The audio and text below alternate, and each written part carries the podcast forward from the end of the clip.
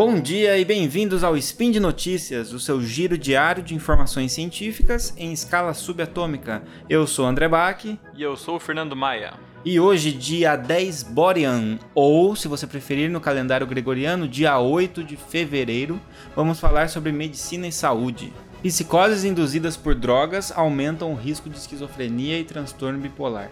Doença misteriosa aflige 24 diplomatas norte-americanos em Cuba. Malditos comunistas. Speed Notícias.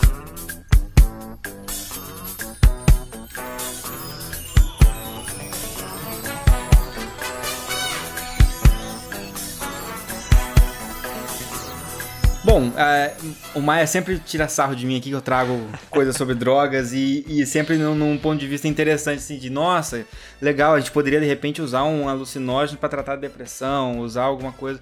E aí, dessa vez eu trouxe uma notícia sobre drogas, mas mostrando também que existem os seus riscos, obviamente, né?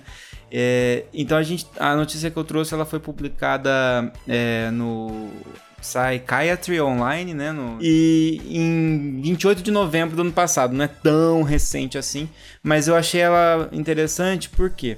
É, primeiro, para a gente diferenciar essa, esse título, né?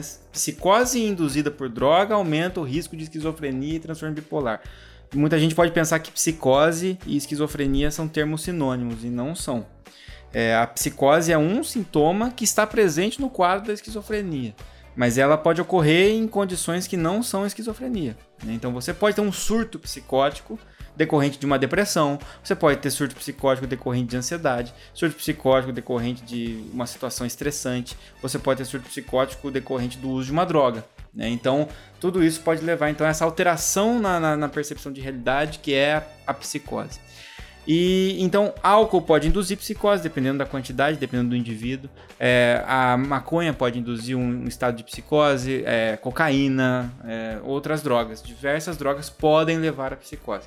E o que esse estudo trouxe diz o seguinte: que uma pessoa que utilizou uma determinada droga e devido ao uso dessa droga apresentou um surto psicótico, ela está mais suscetível a depois apresentar esquizofrenia, que aí sim é uma síndrome, é uma doença, né?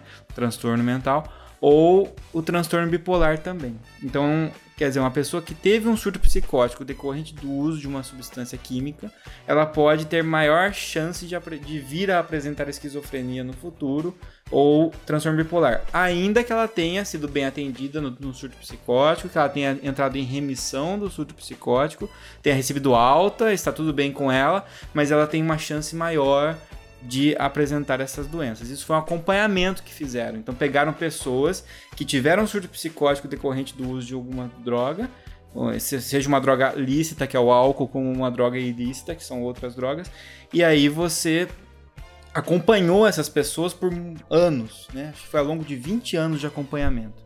E aí perceberam que uma grande porcentagem dessas pessoas que haviam tido um surto psicótico com o uso de droga apresentaram então esquizofrenia ou transtorno bipolar.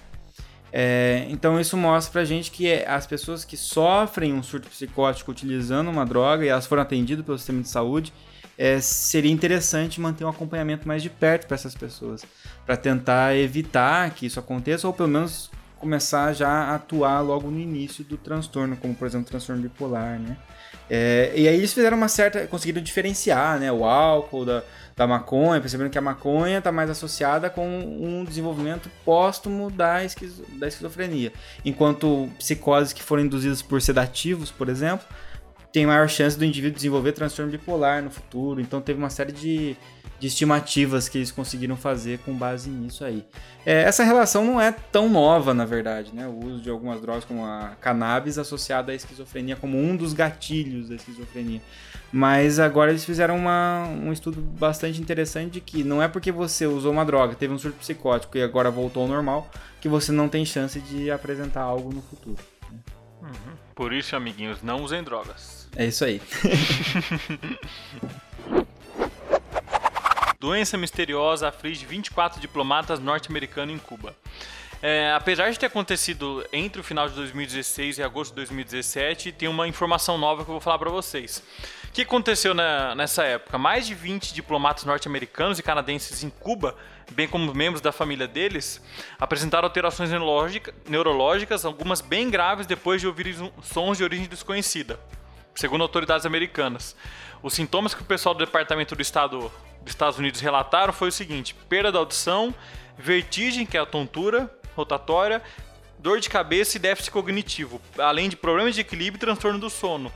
Em resposta a esse acontecimento, na época, eh, os Estados Unidos decidiu repatriar mais da metade da embaixada dos Estados Unidos de Havana de volta para os Estados Unidos, suspendeu a concessão de visto de rotina para os Estados Unidos em Cuba e pediu que todos os cidadãos norte-americanos evitassem visitar a ilha. É, depois de um tempo eles viram, fizeram exames nessas pessoas e viram que boa parte delas tinha lesão cerebral e principalmente alteração na substância branca.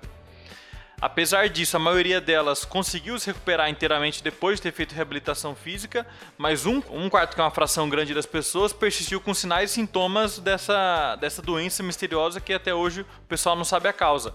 A maioria das vítimas ouviram sons bem agudos, metálicos ou semelhantes a deslocamento de ar, o que na verdade fez o governo americano suspeitar de ataque acústico.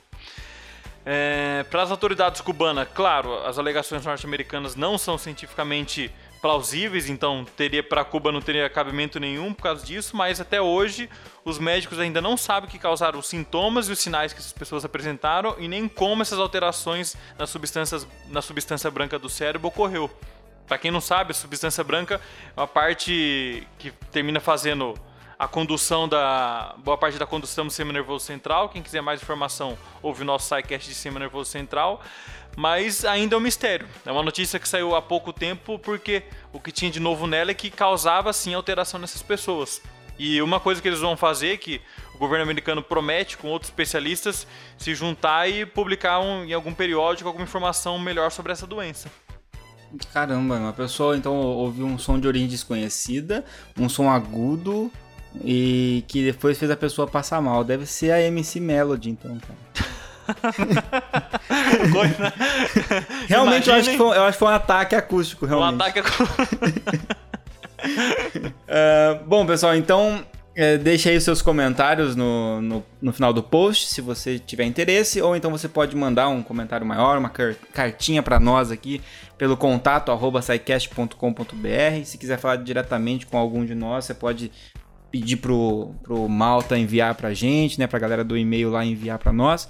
E esses de outros podcasts científicos aqui do Portal Deviante, eles só sobrevivem graças ao auxílio dos ouvintes, já que esse aqui é um trabalho que a gente faz pra, porque a gente gosta, porque a gente ama. Então isso ajuda a gente a manter todo o site. Então se você quiser ser um patrono do site, tem aí no post como você pode fazer, seja através do Padrim, seja através do PayPal. Aí você se informa certinho e nos ajuda, beleza? É isso aí por hoje e até amanhã. Valeu, até amanhã e um dia aprenda a falar inglês igual o André Bach.